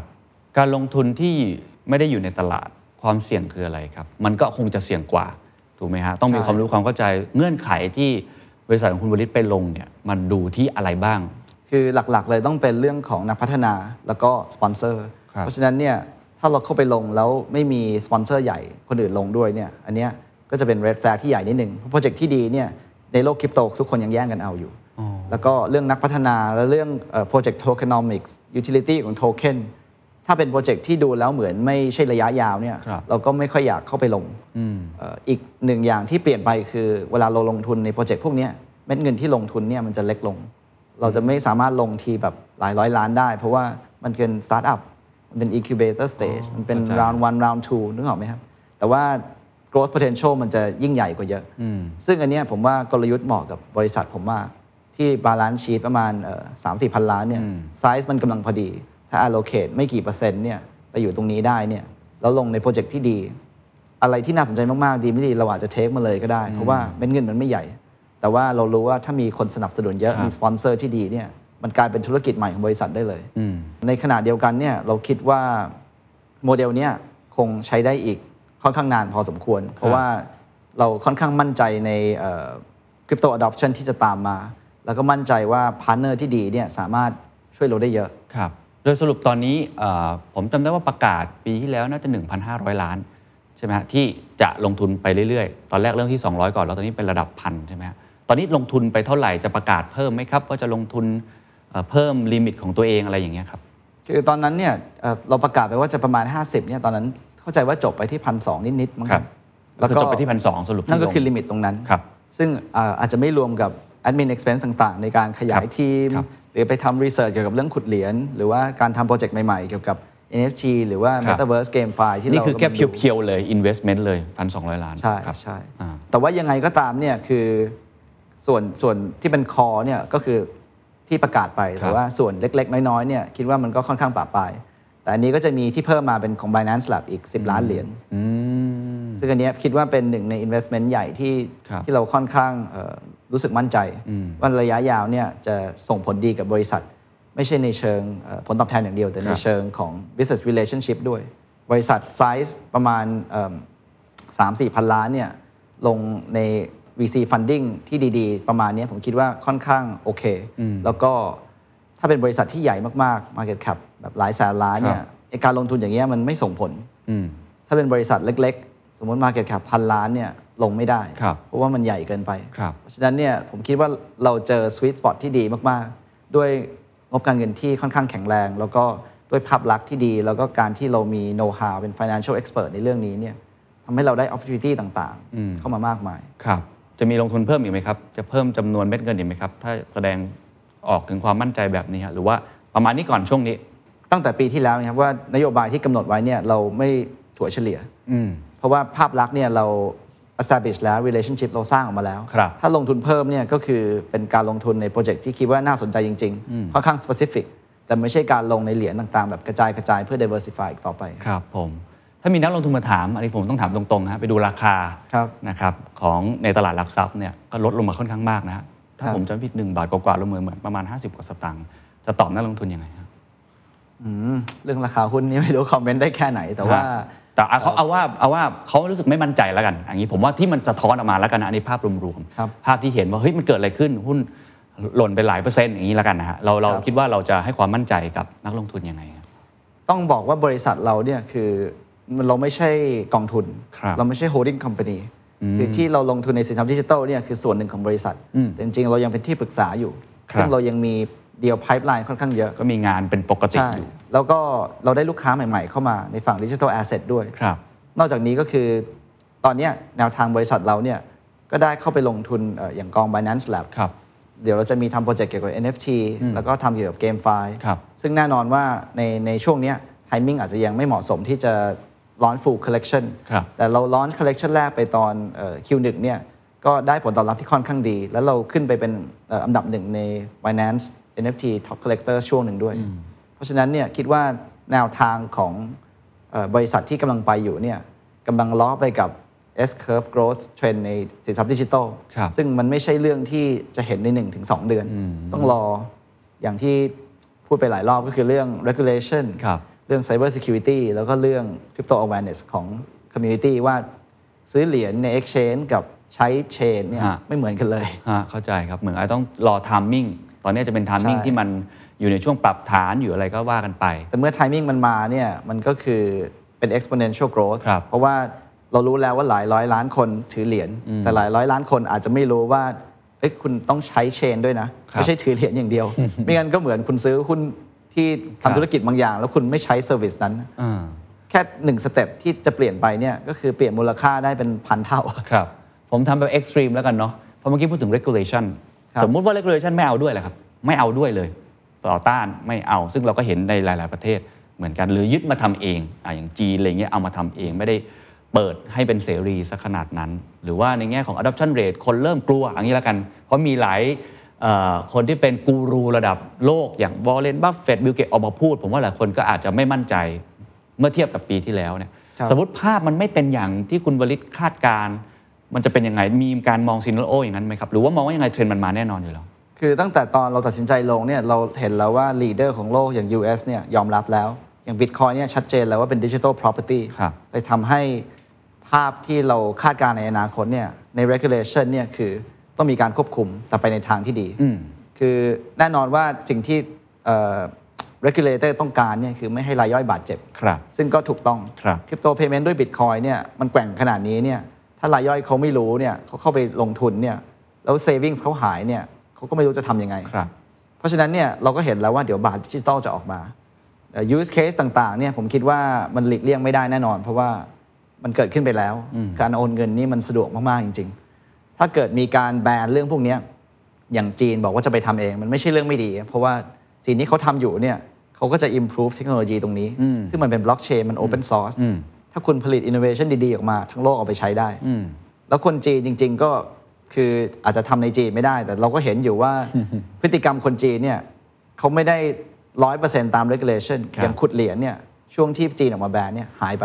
อยู่ดีๆกลับมาอีกแล้ว อยู่ในจีน ซึ่งไม่รู้ว่า ใช้ท่าไหนแต่ว่าเราก็เห็นแล้วว่าคนจีนเนี่ยไม่ได้ทิ้งคริปโต ครับครับ เอ่อ regulation ในไทยเนี่ยผมคิดว่าที่กำลังไปอยู่เนี่ยถือว่าไปได้ค่อนข้างเร็วแล้วด้วยมันสามารถช้ากว่านี้ได้เยอะแต่ผมคิดว่า สามารถช้ากว่านี้ได้เยอะ ช้ากว่านี้ได้เยอะมาก ๆ ตอนเนี้ยผมว่ามันไปได้เร็วกว่าที่คิดด้วยอ๋อซ้ำ อ อย่างการให้ไลเซนที่ค่อนข้างเยอะ ครับ และการที่บริษัทใหญ่ๆ หลายบริษัทเข้ามาเล่นในฟิลดิจิทัลแอสเซทเนี่ย อืม คิดว่ามีส่วนผลักดันเยอะมากให้นโยบายกับกฎเกณฑ์ต่างๆ มันออกมาเร็วขึ้น ครับ ก็คิดว่าเป็นข่าวที่ดีมากๆมากกว่า ครับถ้าถามอย่างนี้แล้วกันนะครับ ในมุมมองขององค์กรบริษัท ผมว่าคุณผู้ชมคุณผู้ฟังหลายท่านเนี่ยคงจะเป็นผู้บริหาร หรือว่าเป็น CEO เป็นเจ้าของบริษัท ที่สนใจกับกระแสคลื่นเว็บทรีกระแสของคริปโตเคอเรนซีอ่าเดอะถนัดก็เป็นบริษัทหนึ่งที่ผมก็มองมองอยู่ว่าจะทำอะไรกับมันนะครับ เรามีคำแนะนำยังไงครับ ว่าคนอยากจะกระโดดเข้ามาเล่น อาจจะไม่ถึงขั้น ถึงขั้นคุณวลิตเลยที่เชี่ยวชาญมาก ๆ เขาไปลงทุนเอาเงินบาลานซ์ชีตเนี่ยไปลงทุนเลย เราควรจะกระโดดเข้ามาเล่นกับกระแสนี้ยังไงบ้างครับ เอ่อหลาย ๆ บริษัทที่ผมสังเกตคืออยากได้ PR mention ก็ ครับ คือบอกว่ามี NFT หรือว่ามี partnership กับ ครับ เอ่อ exchange หรืออะไรก็แล้วแต่เนี่ยก็คือจะได้ตรงส่วน PR ครับ แต่จริง ๆ ผมคงอยากจะเน้นว่าควรจะทำอะไรที่อาจจะลงลึกมากขึ้น เพราะเทคโนโลยีมันมี use case จริง ๆ คือเราสามารถใช้บล็อกเชนทำหลายอย่างได้มาก ครับ มันไม่ได้ผูกแค่เรื่องการเงินอย่างเดียว ช่วงปีที่ผ่านมามันมีเทรนด์เกิดขึ้นหลายเทรนด์มาก ๆ อยู่ดีๆ NFT ในโลกของ Art Collection ก็เกิดขึ้นมา อยู่ดีๆ มันก็พัฒนาไปเป็นเรื่องเกม อยู่ดีๆ มันก็กลายเป็นเรื่อง Metaverse แล้ว use case เนี่ยคือในในเน็ตเนี่ยถ้าเข้าไปหาดูเนี่ยมันไปได้เกือบทุกอุตสาหกรรมเลย ครับ ไม่ว่าจะเป็นการแพทย์หรือทาง commercial หรือทางโรงงานนี่คือ use case มันเยอะมากครับคือต้องต้องลองศึกษา ซึ่งผมคิดว่าใช้เวลาไม่นานในการทำความเข้าใจภาพใหญ่และ use case ใหญ่ๆ แล้วค่อยไปลงลึกต่ออีกทีหนึ่ง ถ้าต้องการหาข้อมูลเพิ่มเนี่ยผมคิดว่าสามารถหาได้ไม่ยากทางอินเทอร์เน็ต หรือว่าบริษัทที่ให้คำแนะนำเรื่องพวกนี้ผมคิดว่ามีค่อนข้างเยอะบล็อกใน YouTube ใน Discord พวกนี้ก็มีค่อนข้างเยอะ ครับ เอิ่มแต่ว่าถ้าเกิดบอกว่าเฮ้ยเราต้องการสร้างเหรียญอันเนี้ยจะเป็นประโยคที่ผมไม่ค่อยชอบเท่าไหร่ เพราะว่าบอกว่าจะสร้างเหรียญเนี่ยมันก็เหมือนกับบอกจะตั้งบริษัทขายหุ้น อ๋อ แต่คุณยังไม่บอกเลยว่าคุณจะทำอะไร อ๋อ คือเหรียญเนี่ยมันมาจาก fundamental มาจาก tokenomics มาจากเรื่องพวกนี้ ครับ ไม่ใช่ว่าเราจะสร้างเหรียญไปขายคืออย่างนั้นเนี่ยมันมันคือการแบบไปในจุดสุดท้ายเลยว่าอยากได้เงิน อ่าเข้าใจ อันนี้มันไม่ค่อยไม่ค่อยเหมาะสมเท่าไหร่ ถ้ามีโปรเจกต์ที่ดีเนี่ยการระดมทุนเนี่ยบางทีไม่ต้องออกเหรียญก็ได้ หลายๆ บริษัทที่ทำในคริปโตบางทีในเฟสแรกยังไม่มีเหรียญแต่ว่าให้เป็นหุ้นไปก่อน อย่างนี้ก็ทำได้ ครับ แล้วค่อยไปออกเหรียญทีหลัง แต่ถ้าเหรียญมันเหมาะสมกว่าเนี่ยเพราะว่าเหรียญเนี่ยอาจจะเกี่ยวข้องกับเรื่อง Network Effect อยากกระจายให้หลาย ๆ คนเข้าถึงได้อย่างรวดเร็ว ครับ ถ้าเป็นหุ้นทำไม่ได้ เพราะว่าสมมติผมอยู่อินเดีย ครับ ซื้อหุ้นไทยเนี่ยลำบากมาก แต่ถ้าเกิดเป็นคริปโตเนี่ยอยู่ที่ไหนในโลกทำได้หมด ครับ สกุลเงินไม่มีข้อจำกัด เพราะฉะนั้นเนี่ยต้องดูว่าโจทย์ที่คุณต้องการคืออะไร คุณอยากจะสร้างโปรเจกต์แบบไหน แล้วผมจะช่วยแนะนำได้ว่าออกเหรียญไหม หรือไม่ออกเหรียญ หรือว่าใช้โครงสร้างแบบไหนดี ครับ ที่เหมาะสม คือเหมือนต้องตั้งโจทย์ที่เป็นประโยชน์กับธุรกิจจริง ๆ หรือเป็น use ใช่ case ก่อน ใช่ ไม่ใช่ว่าไปตั้งปลายทางว่าอยากออกเหรียญอยากออกเหรียญ ใช่ เพราะที่ผ่านมาก็มีหลายคนที่ก็มองในทางนั้นเหมือนกัน ใช่ คิดว่ามันคือ ปลายทางที่ดี แล้วก็ผมเห็นด้วยว่าเรื่อง PR หรือแม้กระทั่ง IR เอง เพื่อทำให้ราคาของบริษัทเนี่ยมันดูน่าสนใจขึ้น ก็มันก็เป็นบางแนวทางของบางบริษัทที่เขาทำแต่ว่า ครับ คุณวริศบอกว่าเฮ้ยมันควรจะเป็น use case มากกว่า ครับ ในช่วงท้ายแล้วกันนะครับเอ่อจริงๆ ผมควรจะชวนคุยเรื่องนี้ก่อน เออ แต่ว่าอยากให้คนเนี่ยได้ได้เห็นภาพในสิ่งที่บริษัททำเพราะผมคิดว่าเป็นความก้าวหน้านะของบริษัทไทย บริษัทหนึ่งที่กล้า ผมใช้คำว่ากล้า แต่ว่าจะเป็นยังไงผมยังไม่รู้เหมือนกันว่าจะสำเร็จมากน้อยแค่ไหนก็อยู่ที่เวลาจะพิสูจน์นะครับแต่ว่ากล้ามากในการกระโดดเข้ามาเล่นในจำนวนเงินที่ผมว่าค่อนข้างสูง เมื่อเทียบกับบาลานซ์ชีตของบริษัทเนี่ยสรุปแล้วบรู๊คทำอะไรกันแน่ฮะ โอเค อันนี้ก็คำถามนี้ใช้เวลาตอบนานหน่อยแล้วกันนะครับเอ่อจริงๆ เราเป็นที่ปรึกษาเอ่อธุรกิจให้กับเอ่อเจ้าของบริษัทต่างๆ ไม่ว่าจะเป็นทั้ง listed และ non listed ครับ ซึ่งเราทำมาหลาย 10 ปีแล้ว โดยที่เราโฟกัสเรื่องโครงสร้างการเงินโครงสร้างบริษัทเป็นหลัก ในช่วงวิกฤตต้มยำกุ้ง วิกฤตซับไพรม์เนี่ยเราก็ได้ช่วยเหลือลูกค้าหลายคน โอ้โห ใน มีบริษัทเป็น 20-30 ปีแล้วเนาะ ใช่ ครับ ในการแบบปรับโครงสร้างหนี้ในการทำ M&A ใหญ่ ๆ ในการหาแนวทางให้บริษัทอยู่รอดเดี๋ยวในช่วงตลาดขาขึ้นเนี่ยเราก็มีช่วยบริษัททำ IPO ออกกองทุนโครงสร้างพื้นฐานอะไรพว ครั ก บ นี้ได้ เพราะฉะนั้นเนี่ยเราชอบเดียวยากๆ ที่เจ้าของเนี่ยบางทีอาจจะไม่เคยทำมาก่อน ถ้าเกิดทำอะไรที่ง่ายๆเนี่ยบางทีคนอื่นก็ทำได้ แต่อะไรที่ยากเนี่ยเรามีโน้ตฮาวเรามีประสบการณ์เยอะ ครับ เราสามารถช่วยเจ้าของบริษัททำเรื่องพวกนี้ได้ ครับ แล้วเราจะอยู่ฝั่งเจ้าของ เพราะว่าเราเก็บ success fee เป็นหลัก คือเจเจ้าของต้องบอกเราว่าเป้าหมายของคุณคืออะไร แล้วเราจะช่วยออกแบบให้ว่าวิธีการไหนที่เหมาะสมที่สุด ในหลาย ๆ กรณีเนี่ยเหมือนเจ้าของบางทีอาจจะบอกว่าเฮ้ยผมอยากเข้าตลาด แต่ว่าบางทีเราอาจจะแนะนำกลับไปก็ได้ว่าโมเดลธุรกิจที่คุณทำเนี่ยเข้าตลาดไม่เหมาะสม อาจจะทำเป็นกองทุนโครงสร้างพื้นฐานทำเป็นรีดทำอะไรเหมาะสมกว่า เพื่อให้ได้ตามเป้าหมายที่เขาต้องการ ซึ่งเรื่องพวกนี้บางทีเนี่ยเอ่อที่ปรึกษาคนอื่นเนี่ยอาจจะไม่สามารถทำเรื่องพวกนี้ได้ เพราะว่าต้องเข้าใจหลาย ๆ องค์ประกอบของเอ่อความต้องการเจ้าของเรื่องโครงสร้างทางการเงินและเรื่อง timing อะไรพวกนี้ ครับ ตั้งแต่ปีที่แล้วที่เราตัดสินใจลงทุนในคริปโตไป เราคิดว่าเอ่อทิศทาง fundamental ต่างๆ regulation ต่างๆ เงินที่ไหลเข้ามาในโลกคริปโตเพิ่มเนี่ยยังเป็นไปตามที่เราคิดไว้อยู่ แต่ในปีนี้เนี่ยหลังจากที่เราได้พาร์ทเนอร์ที่เราคิดว่าค่อนข้างสตรองแล้ว เราคิดว่าเราเข้าถึงข้อมูลเชิงลึกได้มากกว่าคนอื่นแล้ว เราคิดว่าเรามีข้อได้เปรียบค่อนข้างเยอะในฐานะบริษัทแล้วเนี่ยโฟกัสใหม่ก็คือเรื่องเอ่อ Thailand X World คือเราอยากจะพยายามเอาบริษัทไทยหรือคนไทยเนี่ย เชื่อมต่อไปสู่โลกคริปโตให้ได้ เพื่อให้เกิด value ที่มหาศาล เป็นที่ปรึกษาในด้านคริปโตเลย หรือว่าพวกสินทรัพย์ดิจิทัลถูกไหมฮะให้กับบริษัท ทั้งคริปโตทั้งธุรกิจทั่วไปครับ เพราะเราตั้งเป้าเป็น one stop shop เพราะฉะนั้นเนี่ยบริษัทบางทีอยากทำโปรเจกต์เกี่ยวกับคริปโตเนี่ยมันมีองค์ประกอบอื่นอีกเยอะโครงสร้างบริษัทโครงสร้างผู้ถือหุ้นโครงสร้างทางการเงิน พวกเนี้ยเราสามารถคอมเมนต์ได้หมดในบริษัทเดียว เพราะว่าเราเป็นที่ปรึกษาที่ เราทำทุกอย่าง ดู ป ข้ รึ มูล กษามานาน ได้ อยู่แล้วเราเห็นภาพ ใช่ ตั้งแต่เชิงประวัติศาสตร์มานานในเรื่อง ใช่ การเงินพอมันคริปโตเราก็เข้าใจมันหมด แล้วเราช่วยคุยกับ FA ช่วยคุยกับเอ่อหน่วยงานต่างๆ ที่เหมาะสมได้ ครับ ช่วยช่วยคุยกับทางฝั่ง legal ได้ด้วย อ๋อ เพราะฉะนั้นเนี่ยเราเรียกว่าเป็นคนที่ช่วยดูแลภาพใหญ่ทั้งหมด เป็นเหมือนกุญซือให้กับเอ่อบริษัทใหญ่ ๆ ได้ ครับเนี่ยฮะคำถามหลายคนผมว่าฟังก็จะแบบ เอ๊ะทำไมไม่ทำเป็น NFA ไปเลยทำไมไม่เป็น IB ไปเลยไลเซนเราทำไมไม่ไปขอให้มันเป็นเรื่องเป็นราวไปเลยทำไมถึงทำเป็นบริษัทอยู่ตรงกลางเท่าที่ผมฟังเหมือนเป็นตัวกลาง อย่างที่เราคุยกันนอกรอบว่า เหมือนเราจะต้องไปคุยกับผู้รับเหมาเนี่ยนี่คุณวลิตเป็นเหมือนก่อนผู้รับเหมาอีก ใช่ กับเจ้าของว่าคุยกับคนนี้เพื่อให้คนนี้ไปคุยกับผู้รับเหมาอีกที ครับ ทำไมเราถึงวาง positioning ตัวเองอย่างนี้ครับ คือเราเห็นว่ามันมีเดีย l โฟลในในตลาดค่อนข้างเยอะมาก แล้วหลาย ๆ เดียเนี่ยเจ้าของที่ยังไม่มีความเข้าใจในระบบการเงินเพียง ครับ พอเนี่ยทำให้เดียเวลาคุยกับ FA หรือคุยกับเอ่อคู่ค้าหรือคุยกับ business partner เวลาทำ transaction ใหญ่ ๆ เนี่ยทำได้ยากมาก ๆ เพราะฉะนั้นเนี่ยการที่เราเข้าไปช่วยเหลือเจ้าของบริษัท ให้สามารถเปลี่ยนเดียวที่เขามองว่าไอ้โครงสร้างการเงินมันยุ่งยากเนี่ยถ้าเราไปจัดให้มันง่ายขึ้น เราสามารถอธิบายให้เขาเข้าใจได้เนี่ยหนึ่งคือเวลาในการทำเดียวเร็วขึ้นเยอะสองคือเขาบรรลุเป้าหมายได้ง่ายขึ้นเพราะบางทีเป้าหมายของเขาอาจจะเป็นการเอ่อระดมทุน แต่ว่าทำไปทำมาเนี่ยเป้าหมายมันอาจจะเปลี่ยนเป็นอย่างอื่น กลายเป็นว่าอารมณ์ทุนได้ไม่เยอะ แล้วกลายเป็นเสียหุ้นไปเยอะด้วย ซึ่งเขาอาจจะไม่รู้ตัวได้วยซ้ำว่ามันกำลังเกิดขึ้นอยู่ หน้าที่เราเนี่ยคือเราอยากช่วยเหลือลูกค้าเราให้เขาได้ประโยชน์ แล้วเราจะได้เอ่อเรียกว่าคิดฟรีเป็นผลประโยชน์ส่วนหนึ่งที่เขาได้รับ ครับ มากกว่าที่เราจะเป็นคนที่อยู่ฝั่งตรงข้ามเขาในการทำรายการต่างๆถ้าเปรียบเทียบที่เราคุยกันก่อนเอ่อเวลาสร้างบ้านอย่างนี้เวลาคุยกับผู้รับเหมาเนี่ย เราไม่รู้เลยว่า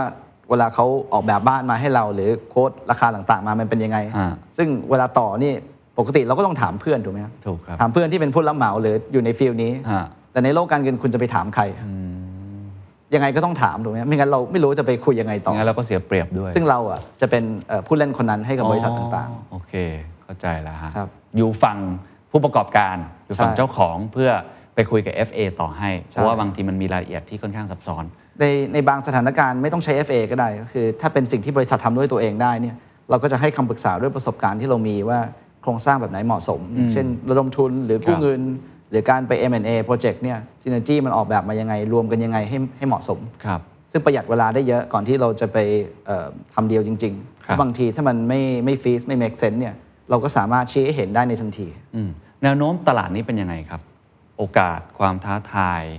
2-3 ปีที่มาเป็นยังไง มองอนาคตบริษัท อยู่ตรงไหนครับ ผมคิดว่าช่วงช่วงโควิดที่ผ่านมาเนี่ยหลาย ๆ บริษัทเนี่ยก็อาจจะมีการดีเลย์โครงการต่าง ๆ ครับ แต่พอมาถึงไทมิ่งช่วงนี้ผมคิดว่าหลาย ๆ บริษัทเนี่ยก็คงรอแล้วแหละว่าจังหวะไหนที่จะเริ่มทำ M&A เพิ่มจะเริ่มขยายธุรกิจ หรือว่าเล็งบริษัทอื่น ๆ อยู่เนี่ย ครับ ซึ่งไทมิ่งตรงเนี้ยผมคิดว่าเอ่อในฐานะเอ่อที่ปรึกษาเนี่ยเราก็สามารถ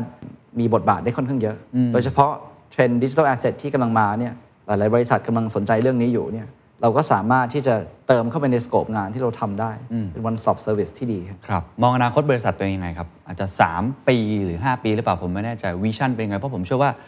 ช่วงเวลาที่กระโดดเข้ามาสู่เรื่องดิจิทัลแอสเซทเนี่ยมันเป็นช่วงเปลี่ยนผ่านสำคัญมาก อีกเฟสหนึ่งของบริษัทเอา ครับ งี้แล้วกัน ครั ฮะ บ งั้นมองปลายทางยังไงครับ ก็ฝั่งดิจิทัลแอสเซทคงมีบทบาทมากขึ้นเอ่อการที่เราไปลงในเอ่อ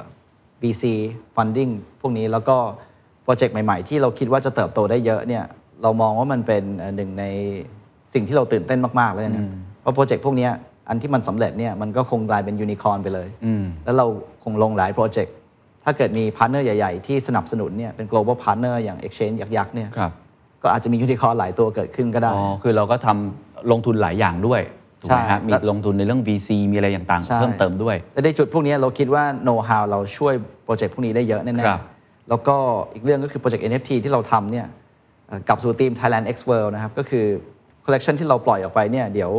เอ่อจะมีการทำพาร์ทต่อ ๆ ไปเนี่ยซึ่งเราจะรวมเอ่อแบรนด์ไทยต่างๆ เข้ามาเพื่อเผยแพร่ไปทั่วโลกด้วยทำให้เกิดเอ่อ global awareness ซึ่งถ้าโปรเจกต์ไหนที่มันไปได้ด้วยดีเนี่ย ผมคิดว่าเขาก็ต้องมีโปรเจกต์ทำต่อเพิ่มขึ้นเรื่อย ๆ ซึ่งเราก็คงได้เป็นที่ปรึกษาของเขาอย่างแน่นอนเอ่อฝั่ง VC incubation เราก็โฟกัสเหมือนกันคือ เดี๋ยวเอ่อไอกอง Binance Lab เนี่ยเขาก็จะมีหาโปรเจกต์ดี ๆ มากขึ้นเรื่อย ๆ ซึ่งในฐานะที่เราเป็น limited partner เนี่ยเราสามารถช่วยเขาหาโปรเจกต์ได้ โปรเจกต์ที่เราคิดว่าเหมาะสมเนี่ยเราก็คงจะช่วยเหลือโปรเจกต์ owners ในการปรับแผนปรับทุกอย่างให้มัน make sense ขึ้น ครับ และสามารถให้ทางโปรเจกต์พวกเนี้ยไปเข้าสัมภาษณ์กับ Binance Lab เพื่อได้โอกาสในการเข้าลงทุน เป็นสะพานเชื่อมอะไรอย่างนี้เนาะ ใช่ ซึ่งถ้าได้ลงทุนไปนี่ก็คงเป็นบริษัทไทยที่ได้ศักยภาพในการเติบโตที่สูงมากจาก ถูกฮะ สปอนเซอร์ใหญ่ ๆ แล้วก็เรียกว่าเอ่อ market size ครับ ที่ใหญ่มาก ๆ resource ที่เยอะมาก ครับ ๆ ทางเนี้ยเราค่อนข้างตื่นเต้นว่านอกจากทำธุรกิจได้ดีเนี่ยเรายังสามารถช่วยบริษัทไทยกับ project owners ในไทยได้ ให้สามารถขยายไปเล่นในตลาดโลกคริปโตได้จริง ๆ ครับ อีกเรื่องหนึ่งที่ผมว่าคนก็คงสงสัยกันเยอะนะครับ ว่า เอ๊ะ บริษัทของคุณวิลิตเนี่ยขุดเหรียญบิตคอยด้วยหรือเปล่าฮะเห็นว่ามีอ่าการทำในเรื่องตรงนี้ด้วยจริงหรือไม่จริงฮะ เอ่อใช่ครับ ตามที่เราประกาศไปคเนี่รั ย บ คือเราเอ่อตั้งบัตเจตไว้ไม่เกิน 70 ล้านเนี่ยในการเข้าไปทำ R&D ศึกษาเกี่ยวกับเรื่องเหมืองขุด ครับ ซึ่งเราคิดว่าจำเป็น เพราะว่าในช่วงปีที่แล้วเนี่ยเอ่อธุรกิจขุดเหรียญเนี่ยมันเป็นธุรกิจที่หลายคนสนใจมาก ๆ แล้วเรามองว่าเอ้ยมันจะทำได้จริงไม่ได้จริงเนี่ย financial model มันจะออกมายังไงเนี่ยต้องต้องลองทำจริงถึงจะรู้ ต้องลองไปสั่งของจริง ๆ จากพาร์ทเนอร์ใหญ่ ครับ ๆ ซึ่งเราก็ไปสั่งจากบิตเมนอย่างเงี้ยซึ่งเป็นบริษัท เอ่อผลิตเครื่องขุดเหรียญที่ใหญ่ที่สุดในโลกเนี่ยทำให้เราได้แลกเปลี่ยนข้อมูลกับเขาได้เข้าใจเอ่อโครงสร้างของโมเดลธุรกิจเนี้ยมากขึ้นอีกเยอะมากๆ เข้าใจเรื่องต้นทุนพลังงาน เรื่องความยากในการขุดที่เปลี่ยนแปลง เรื่องมาร์เก็ตของเครื่อง มีการแลกเปลี่ยนอะไรยังไง แล้วก็เอ่อการออ e เรตเครื่องเนี่ยมันมีจะมี risk อะไรที่เกิดขึ้นได้บ้าง ครับ ซึ่งเราต้องสามารถเอ่อให้คำปรึกษาเรื่องพวกนี้ได้เอ่อเราคิดว่า process ในการทำ R&D ตรงเนี้ยทำไปอย่างละเอียดมาก ๆ ก็คือได้ลองทำจริงทำโกดังอะไรพวกนี้เลย แล้วก็ได้ให้คำปรึกษาบริษัทเอ่อในตลาดหลักทรัพย์เกี่ยวกับเรื่องนี้แล้วด้วย เพราะฉะนั้นเนี่ยสิ่งที่ทำมาคิดว่าได้เกิดผลลัพธ์ที่ค่อนข้างโอเค แต่ในไทมิ่งตอนนี้เนี่ย เอ่อด้วยราคาเหรียญที่ลงมาต่ำมากเนี่ยจุดคุ้มทุนของเอ่อเครื่องขุดเนี่ย ครับ มันอาจจะใช้เวลาค่อนข้างนานในการคืนทุน ถ้าซื้อในราคาเต็มนะครับ แต่ว่าถ้าราคาเครื่องเนี่ยมันมีการปรับลงอย่างเหมาะสมเนี่ยธุรกิจขุดเหรียญเนี่ยมันก็เป็นโมเดลหนึ่งที่ผมเข้าใจว่าหลาย ๆ คนที่เป็นรายย่อยหรืออยู่ตามบ้านเนี่ยก็ก็อยากทดลองทำเอ่ออาจจะต้องแนะนำนิดนึงว่าเวลาจะลงทุนในเครื่องขุดอย่างเงี้ยต้องเปรียบเทียบด้วยว่าซื้อเหรียญกับขุดเครื่องเนี่ย คิดว่าอะไรมันได้ผลตอบแทนที่ดีกว่ากัน ครับ สมมติราคาบิตคอยอยู่ตรงนี้เนี่ยคุณใช้เวลานานแค่ไหนในการคืนทุน หรือมันคืนทุนไม่ได้ เพราะความขุดมันเพิ่มขึ้นเรื่อยๆบิตคอยน์ a l ฟ i n g กำลังจะมา ถ้าเกิดคุณคืนทุนได้ด้วยเครื่องอ่าอสูมว่าบิตคอยมันกลับขึ้นไปราคาแบบห้าหกหมื่น ถ้าอย่างนั้นคุณถือเหรียญตรงเนี้ยคุณได้กำไร3 2 200 ไปแล้ว เทียบกับเครื่องขุดเนี่ยอะไรเหมาะสมกว่ากัน ถ้าเครื่องขุดซื้อได้ถูกมากๆเนี่ย ครั ก็ บ เป็นกรณีที่อาจจะดีแต่ถ้าไม่ได้เนี่ยอาจจะต้องเปรียบเทียบกับการถือเหรียญในมุมบริษัทเนี่ยเอ่อเรื่องขุดเหรียญเนี่ยเราเคยศึกษาไม่ได้ดูแค่บิตคอยเราดูเหรียญอื่นๆด้วย ครับ แต่เรามองว่าถ้าจะทำเรื่องขุดเหรียญเนี่ยคุณต้องให้บริษัททั้งบริษัททำแค่ขุดเหรียญ อ๋อ เพื่อให้นักลงทุนสามารถเข้ามาลงทุนในธุรกิจได้ แต่ธุรกิจผมเนี่ยมีลงทุนในเรื่องอื่นๆไม่ใช่แค่คริปโต แต่ลงทุนข้างนอกคริปโตก็เยอะแล้วก็มีเรื่องที่ปรึกษา แล้วก็มีเรื่อง NFT project ที่จะทำมีเรื่องของเอ่อ VC fund ที่เราเข้าไปลง เพื่อจะไปสนับสนุนสตาร์ทอัพต่อไปในอนาคต คือธีมที่เราไปเนี่ยเราไปในเชิง S curve growth ของโลกคริปโต แล้วก็บวกไปกับที่ปรึกษาทางธุรกิจที่จะช่วยเหลือบริษัทต่างๆ รูปแบบโครงสร้างเอ่อ revenue model เนี่ยมันต่างจากการขุดเหรียญมากๆ เพราะฉะนั้นเนี่ยถ้าเราใส่เข้าไปด้วยเนี่ยคิดว่ามูลค่าบริษัทเนี่ยมันจะไม่เปลี่ยนแปลงหรืออาจจะลดลงด้วยซ้ำเพราะว่านักลงทุนน่าจะสับสนว่าตกลงคุณทำอะไรฉะนั้นขุดเหรียญสำหรับเราเนี่ยคือเราศึกษาแล้วเราเข้าใจมันแล้ว ครับ พอไทมิ่งที่ดีมันมาถึงสมมติบิตคอยมันราคาเด้งขึ้นไปเยอะเนี่ยแล้วขุดเหรียญมันกลับมาบูมเนี่ยเราก็รู้แล้วว่าเราสามารถให้คำแนะนำต่างๆ ได้ เราสามารถเชื่อมต่อลูกค้ากับบริษัทบิตเมนหรือบริษัทขุดเหรียญอื่น ครับ ที่เขาเคยทำมาแล้วด้วยเป็นเคสตัดี้ได้ด้วย มันก็เป็นเอ่อคิดว่าเป็นประโยชน์พอสมควรในในเรื่องนี้ที่ทำให้เราเห็นภาพโลกคริปโตชัดขึ้นอีกค่อนข้างเยอะ ครับ สำหรับ proof of work concept ตรงเนี้ย แต่จะไม่ลงทุนเพิ่ม เอ่อไม่ไม่เพราะว่าเราเราไม่ได้มีนโยบายทำธุรกิจขุดเหรียญอยู่แล้ว ครับ เราศึกษาเรื่องนี้ไปแล้ว แล้วเราให้คำปรึกษาบริษัทต่าง ครับ เกี่ยวกับเรื่องเออการทำคริปโตม i n นิ่งตรงนี้ได้ แค่เนี้ยเราก็เรียกว่าตอบโจทย์ตรงนี้ไปแล้ว ครับ ก็คือลงทุนเพื่อการศึกษาลงทุนเพื่อเปิดประตูใหม่ๆ ใช่ กับคนที่อาจจะมาขอคำปรึกษาจากเรา แล้วก็ได้ได้คอนเน็ชันใหม่ๆ กับคนในอินดัสทรีคริปโตซึ่งคิดว่าก็ค่อนข้างมีมี value พอสมควร ครับผมคำถามสุดท้ายละกันนะครับเท่าที่คุยกันมาทั้งหมด ผมก็จะสังเกตเห็นความมั่นใจเนาะของคุณวลิตว่าสิ่งที่เราทำไปวางแผนมาอย่างดีแล้ว แล้วก็มองว่าตลาดนี้เนี่ยยังมีการเติบโตอีกมากมาย เพียงแต่ว่าทามมิ่งในตอนนี้มันอาจจะมีปัจจัยหลายอย่าง แล้วก็ให้มองที่ฟันเดเ e นทัลเป็นหลัก มองยูสเคสเป็นหลักนะครับเอ่อผมอยากให้พูดถึงบทเรียนละกันที่ทิ้งท้าย เพราะว่าผมเชื่อว่าในช่วงสองปีที่ผ่านมามีบทเรียนหลายอย่าง ก่อนหน้านี้ก็เหมือนรถไฟเหาะทุกคนก็กลัวจะตกขบวน แต่พอรถไฟมันดิ่งทิ้งลงมาเนี่ยเราก็เห็นเคสต่างๆ ที่เมื่อกี้เราก็เมนชั่นกันไปถึงค่อนข้างหลายเคสเหมือนกัน ไม่ว่า ครับ จะเป็นเรื่องลูน่าเองอีเทเรียมเองเออมันก็ทำให้เราเห็นอีกด้านหนึ่ง ในในโลกนี้ที่ครูวลิกก็บอกเสมอว่ามันเป็นการทดลองอยู่ หลายครั้งเนี่ยมันเป็นแนวทางใหม่ๆ เพราะฉะนั้นความเสี่ยงก็อาจจะค่อนข้างสูง ในขณะเดียวกันเราก็มองเหมือนกันว่าในตลาดไทยคนไทยเอง ตื่นตัวสำหรับผมผมมองว่าตื่นตัวมากติดอันดับต้นๆของโลกเท่าที่ผมเข้าใจ แล้วก็มองว่านักลงทุนไทยเนี่ย อายุน้อยๆ เยอะมากนะฮะต่ำกว่า 18เนี่ยผมเข้าใจว่าเข้าไปลงทุนค่อนข้างสูงมากเอ่อบทเรียนที่ทางคุณฤทธิ์ได้ในรอบ 2 ปีที่ผ่านมา แล้วอยากจะส่งต่อให้กับทุกท่านที่ฟังอยู่ เพื่อสร้างให้ตลาดคริปโตไทยมันเป็นตลาดที่ยั่งยืน ผมใช้คำนี้แล้วกันเนาะยั่งยืนทำงานร่วมกันทุกภาคส่วน แล้วก็ทำให้เศรษฐกิจของเราเติบโตได้ด้วยนะครับคิดว่ามีบทเรียนอะไรที่อยากจะส่งต่อครับ เอ่อเรื่องแรกก็คือเรื่องการลงทุนในทรัพย์สินที่มีความผันผวนสูงเนี่ย ครับ ไม่ควรใช้ leverage หรือเงินกู้ไปลง ซึ่งเข้าใจว่าหลาย ๆ คนเนี่ยใช้ เราไม่ได้ใช้แบบเท่าเดียวด้วย กู้แบบ 50 เท่าร้อยเท่า ซึ่งมันสูงมาก ๆ ครับ คืออย่างกองทุนบางกองเนี่ยหรือว่านักลงทุนรายใหญ่บางคนเนี่ยอาจจะมองว่าเฮ้ยคนอื่นกู้ 10 เท่าร้อยเท่า เรากู้ 3 เท่าเนี่ยน้อย แต่คุณต้องเข้าใจว่าในโลกการเงินคนอื่นเขากู้กัน 50% 20% 10%มัน คือ มันคือมันคือเยอะมากแล้วนะ เพราะเราไปชินกับคนอื่นที่กู้ร้อยเท่าเราเลยมองว่าตัวเองกู้น้อย แต่กู้ 3 เท่านี่คืออีเทเรียมไปสูงสุด 4,000 ลงมาพันกว่าเนี่ยทุกอย่างที่คุณมีหายไปหมดเลยนะ เพราะฉะนั้นเนี่ยเราต้องเข้าใจก่อนว่าอันนี้คือเหมือนลงทุนในสตาร์ทอัพไม่มีใครเขากู้เงินไปลง นอกจากว่าคุณตั้งเป้าไว้แล้วว่าเงินเนี้ยเสียได้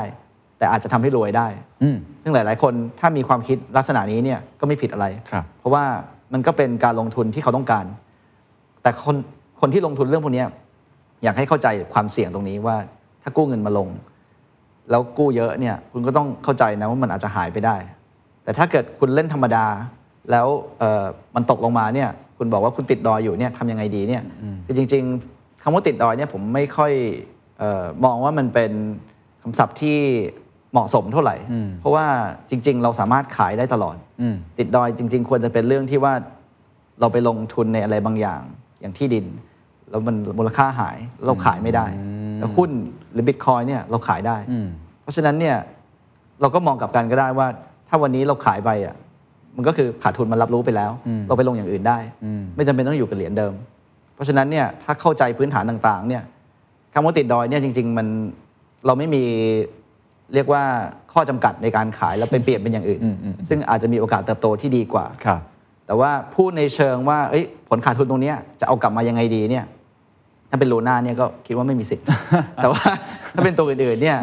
เอ่อมุมที่เรามองอยู่คือคริปโตอะดอปชันที่มันตามมาเนี่ย ครับครับ มันกลับขึ้นมาได้ แต่ว่านโยบายของเราเนี่ยก็คือเราลงหลาย ๆ ตัวเพื่อ diversify single asset risk ครับ ซึ่งเป็นเบสิกมาก ๆ ในโลกการเงินที่หลาย ๆ คนควรจะทำ นอกจากว่าเราต้องการลงแบบอ่ะกู้ยืมเงิน แล้วก็เล่นระยะสั้นไปเลยว่าเอ้ยอยากรวยจากเรื่องนี้ ถ้าทำได้ก็ดี ถ้า ครั ทำ บ ไม่ได้เนี่ยเราก็ต้องยอมรับว่ามันมันไม่เกิดขึ้น ครับ เอ่ออีกแนวทางหนึ่งผมคิดว่าน่าสนใจมาก ๆ เนี่ยอาจจะเป็นเคส e ตัดี้ทิ้งท้ายคือเออในช่วงคริปโตบูปีที่แล้วเนี่ยไปถึงปีนี้ช่วงต้น ๆ เนี่ยคือเราเห็นโปรเจกต์อย่างเอ่อ Axie Infinity ครับ ที่คนฟิลิปปินส์เนี่ยอยู่ดี ๆ ทุกคนช่วยกันสปอร์ตช่วยกันโปรโมทมียูเซอร์มหาศาล มูลค่าเพิ่มขึ้นเยอะ คือจริง ๆ เนี่ยไม่ไม่ได้มีใครต้องแบบลงเงินเป็นร้อยล้านพันล้าน ทุกคนก็ช่วยกันลงทีละนิดทีละหน่อย อันนี้คือพลังของคอมมูนิตี้พลังของเน็ตเวิร์กที่ทำให้ประเทศฟิลิปปินส์คนที่อยู่ฟิลิปปินส์เนี่ยอยู่ดี ๆ ก็สร้างโปรเจกต์หมื่นล้านแสนล้านขึ้นมาได้ แล้วคนที่ซื้อต่อก็คือคนที่เหลือทั่วโลก ที่มองว่าเฮ้ยยูเซอร์เยอะมีวอลลุ่มดีมีทุกอย่างดี มีเน็ตเวิร์กเอฟเฟกเกิดขึ้นอาพอเราไม่เห็นภาพเน็ตเวิร์กเอฟเฟกคืออะไรเนี่ยเราไม่เข้าใจว่ามันมันมี value ยังไง แต่ว่าอย่าง a x ซี่เนี่ยเห็นชัดแล้วว่าเรายังเข้าไปซื้อได้ เพราะว่าเราเห็นว่ามันมีการซื้อขายเยอะ ครับ มัมีคนพูดถึงเยอะ จริงๆ คนไทยมีหลายหลายล้านคนแล้วที่น่าจะถือเหรียญอยู่ แต่ว่าไม่คุยกันถือคนละเหรียญไม่มีใครทำอะไร ในช่วงเนี้ยผมคิดว่าเชนอย่าง Ethereum Chain Binance Chain เนี่ย Ethereum น่าจะ active user ในระบบจริง ๆ ไม่กี่แสนคน Binance เนี่ยอาจจะหลักล้าน 1 ล้านคนอย่างเงี้ยมันน้อยมาก ๆ ถ้าเทียบกับประชากรคนไทยที่ถือเหรียญเอ่อคิดง่าย ๆ ถ้าเกิดคนไทยกลุ่มเนี้ยหลายล้านคนเนี่ยอยู่ดีๆไปใช้ Chain Binance ทำ transaction บางอย่างทำ DeFi ก็ได้เอ่อทำ staking ก็ได้ทำเล่นเกมก็ได้ เข้าไปเล่นใน Metaverse ก็ได้ ตัวเลขใน Chain ซึ่งมันเป็น Open Source เนี่ยทุกคนมองเห็นเหมือนกันอยู่ดีๆ Binance Chain Active User จาก 1 ล้านไป 5 ล้านเนี่ยถ้าคุณถือเหรียญนั้นอยู่เนี่ยคุณคิดว่า value ของเหรียญมันจะเพิ่มเท่าไหร่ ซึ่งอันเนี้ยไม่มีใครต้องลงเงินเยอะ มันคือพลังของเน็ตเวิร์ก ครับ ซึ่งจริง ๆ เราอะอยากจะผลักดันเรื่องนี้ด้วย ให้มันเกิดขึ้น เพราะว่าเราเห็นแล้วว่าฟิลิปปินส์ยังทำได้เลย แล้วปีนี้อาจจะเป็นปีเดียวที่เราทำเรื่องพวกนี้ได้ ถ้าในปีหน้าคริปโตอะดอปชันของเชนต่างๆ มันเกิดขึ้นมาแล้วเนี่ย ครับ active user อาจจะเป็น 20 ล้านคน ซึ่ง 20 ล้านคนเนี่ยเรามีคน 5 0 0 0 0 0 คนล้านคนไป support เนี่ยไม่มีอะไรเปลี่ยนแปลง ครับ แต่วันเนี้ย active user ยังไม่พออเราสามารถรวม network เพื่อให้เกิดผลที่ยิ่งใหญ่ในโปรเจกต์ต่างๆ ได้ ฮะ ถ้าเราเดินไปในทางเดียวกัน ครับ อาจจะคล้ายกับเอ่อโปรเจกต์ที่รายย่อยรวมตัวกัน แล้วก็ร่วมมือกัน ครับ ทำอะไรบางอย่างเหมือนกัน เพื่อให้เกิด Impact ต่างๆ ในในโลกคริปโตพูดอย่างนั้นก็ได้ โอ้ เป็นการใช้ Network Effect ที่ไม่มีใครต้องเสียอะไร แล้วตัวเลขเนี่ยเห็นทั่วโลก แล้วผมคิดว่าคงคงเป็นความคิดเดียวกันทุกคนน่ะถ้า Active User ในเชนมันขึ้นขนาดเนี้ยมูลค่าเหรียญคงเป็นที่ต้องการมากขึ้นเยอะ โดยที่แต่ละคนใช้ใช้เงินไม่มาก จริงๆ เราก็พยายามจะสื่อสารเรื่องพวกนี้ผ่านโซเชียลมีเดียต่างๆของเราใน Discord ใน Facebook Group พวกเนี้ย ครับ ขอบคุณมากนะครับ วันนี้ที่มาแชร์บทเรียนของบริษัทบ o ๊ k แล้วก็คุณวลิตเอง มีแง่มุมต่างๆ มากมายที่น่าจะเป็นประโยชน์กับทุกท่านนะครับ ขอบคุณมากนะ ค ค รั รั บบ ขอบคุณมากครับครับ And that's the secret sauce. ถ้าคุณชื่นชอบ The Secret Sauce เอพิโซดนี้นะครับ ก็ฝากแชร์ให้กับเพื่อนๆ คุณต่อด้วยนะครับ และคุณยังสามารถติดตาม The Secret Sauce ได้ใน Spotify, SoundCloud, Apple Podcast, Podbean, YouTube และ Podcast Player ที่คุณใช้อยู่นะครับ และอย่าลืมติดตาม Facebook Fanpage The Secret Sauce เข้ามาติชมเข้ามาพูดคุยกับผมได้เลยนะครับ